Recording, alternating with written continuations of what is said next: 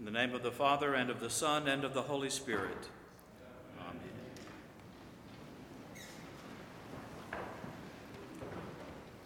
The text today is John 12, verses 20 through 27. Now there were some Greeks among those who went up to worship at the festival. They came to Philip, who was from Bethsaida in Galilee, with a request. Sir, they said, we would like to see Jesus. Philip went to tell Andrew. Andrew and Philip in turn told Jesus. Jesus replied, The hour has come for the Son of Man to be glorified. Very truly, I tell you, unless a kernel of wheat falls to the ground and dies, it remains only a single seed. But if it dies, it produces many seeds. Those who love their life will lose it, while those who hate their life in this world will keep it for eternal life. Whoever serves me must follow me, and where I am, my servant also will be. My Father will honor the one who serves me. Now my soul is troubled, and what shall I say? Father, save me from this hour? No, it was for this very reason I came to this hour. Here endeth the lesson. I want to say what a joy it is for me to share these precious days of Holy Week with you, and to the wonderful Kathy Jacob for her overly gracious introduction of me. We are so proud of you at Beeson Divinity School and thank God for your ministry here. Holy Week is the most beautiful and most important season of the Christian year.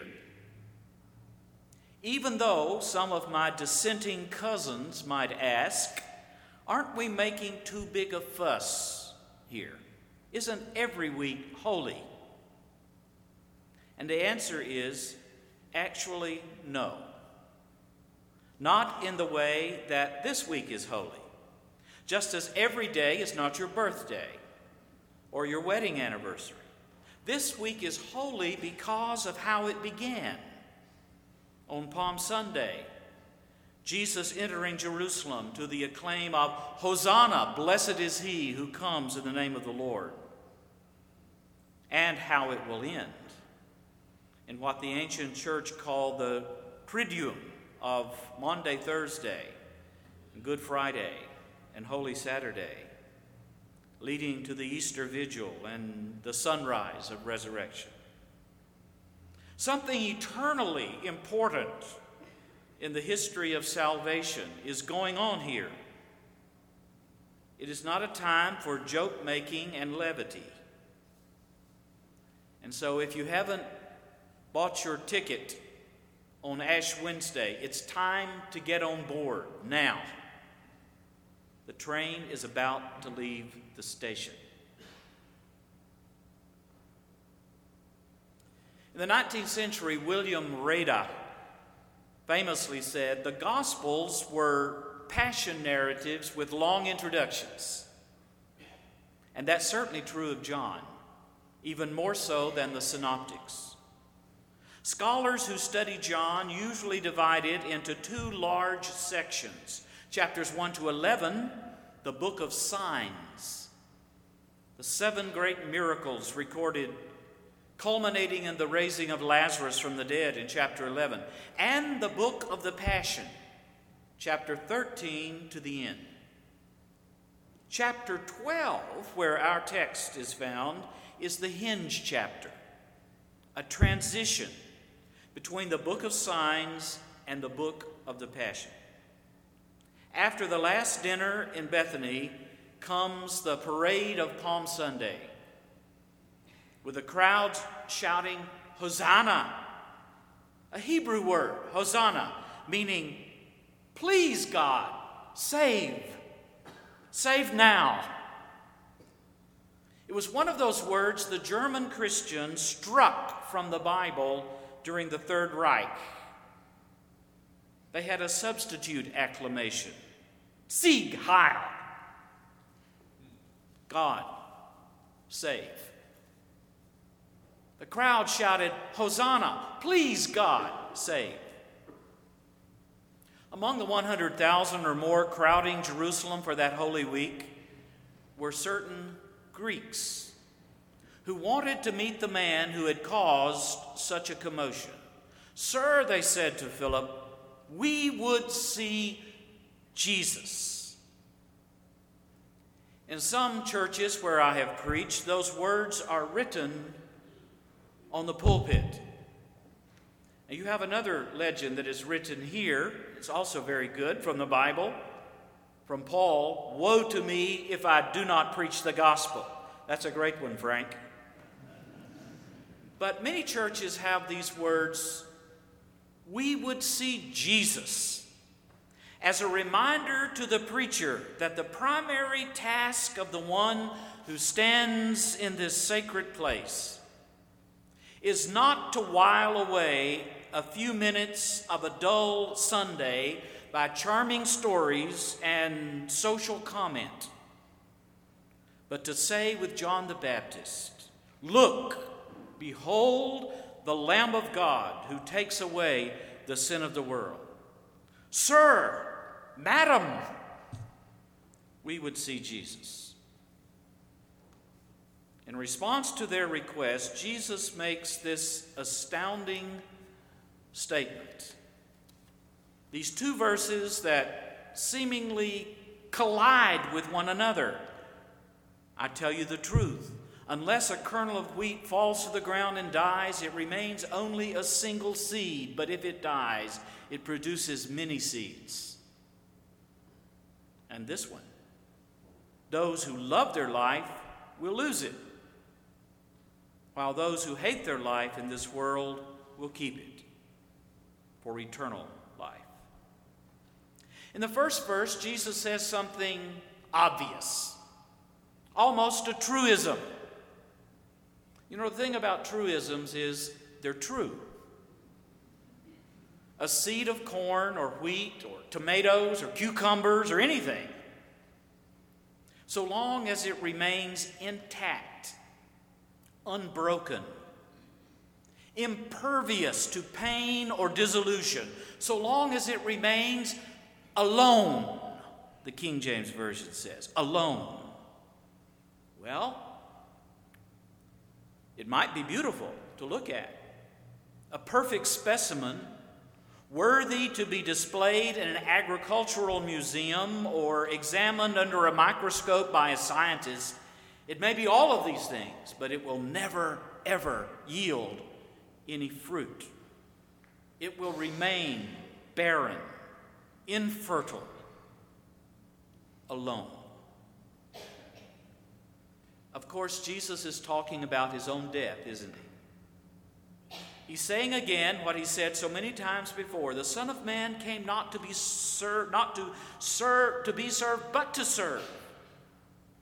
not to be ministered unto, but to minister, to give his life as a ransom for many. He's talking about Holy Week. He's talking about the cross. And the cross is a problem for postmodern consciousness. If we must have any symbol at all, let us have the circle or the ring. A world of infinite possibilities, where nothing is decisive, nothing is conclusive, nothing is crucial. And that would be fine if only Jesus were a philosopher, a Plato, an Aristotle, or his contemporary, Seneca. Or if Jesus were only a moralist, to give us a code of behavior, a set of rules. But we need something more, don't we? We need forgiveness. We need redemption. We need a new life, eternal life. So Jesus presents here not only the pattern of his dying as our Savior, but also the pattern of our living as his servants. If Jesus' statement about the seed and the soil is something everyone agrees with, his application is something no one agrees with, especially in our culture. Those who love their life will lose it. Those who hate their life in this world, which means those who expend their life to the point of not clinging to it, not grasping at it, they are the ones who will end up keeping their life unto eternity. Can you believe this? It flies in the face of everything we know and are taught in our culture today. Whoever loses his life will gain it. Whoever embraces self expenditure will find fulfillment. Where does this come from? For we deny death and we shun death. Like the Hollywood starlet who was asked about her future in the movies. And she said, I don't know what my career will be like. I hope I'll be around approximately forever. Approximately forever. Or, like this article from the Wall Street Journal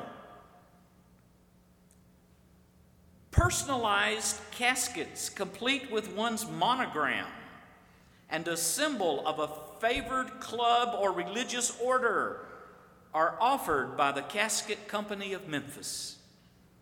The company says a psychological study it made showed how such personal symbols tend to help the bereaved family cope with the feeling of having control over what might be otherwise uncontrollable. Might be otherwise uncontrollable? We deny death, we domesticate death, we do everything we can to insulate ourselves against death and to insure ourselves against death, to smother the pain of reality in the superficial facade of what we call the good life, the happy life, which all too often is anything but good or happy. Have you ever gone to a party and you just listen in, you just sort of eavesdrop a little bit? I do that. Um, listen to the tone. Sometimes just close your eyes and listen to the tone small talk at a party. How are you? Oh, fine, fine, fine. When all the while, we're not fine at all. Where we all have what Thomas Merton called those private demons that hang like vampires on the soul. Jesus says this Holy Week, I invite you to join me in a different journey. Bonhoeffer says when Jesus calls someone to follow him, he bids him come and die. Remember, Jesus chooses to die deliberately, freely. He was no mere victim of a political cabal in ancient Palestine. Don't you know who you're talking to? Pilate snapped at Jesus. I have the power to condemn you or to set you free. To which Jesus answered, You have no power except that given to you by my Father in heaven. I can lay down my life and I can take it up again. Are you willing to lay down your life so that you can take it up again? You don't have to. Yes, you can try to hold on to your life, to keep it for yourself. You can say what Ted Turner said a few years ago I don't need any Jesus Christ to die for me. I've had a few beers, I've had a few girls. If that means I'm going to hell, so be it. You can grasp and claw and clutch until you have it all. Fine, fine, fine. But at the end of the day, Jesus says, it will slip through your fingers like sand, and you will lose it all. This is Holy Week. I invite you to join me in a different journey, Jesus says. I invite you to lose your life for my sake and for the sake of others. I invite you to forsake sterility in favor of fecundity, to let go of your life so that it may bear fruit in others. The name for this process in the New Testament is love. Greater love has no one than this to lay down one's life for one's friend. And I have not called you servants, Jesus said, but friends. This is the amazing grace of Jesus Christ, the grace that loves us unto death, and again unto life. Let us pray.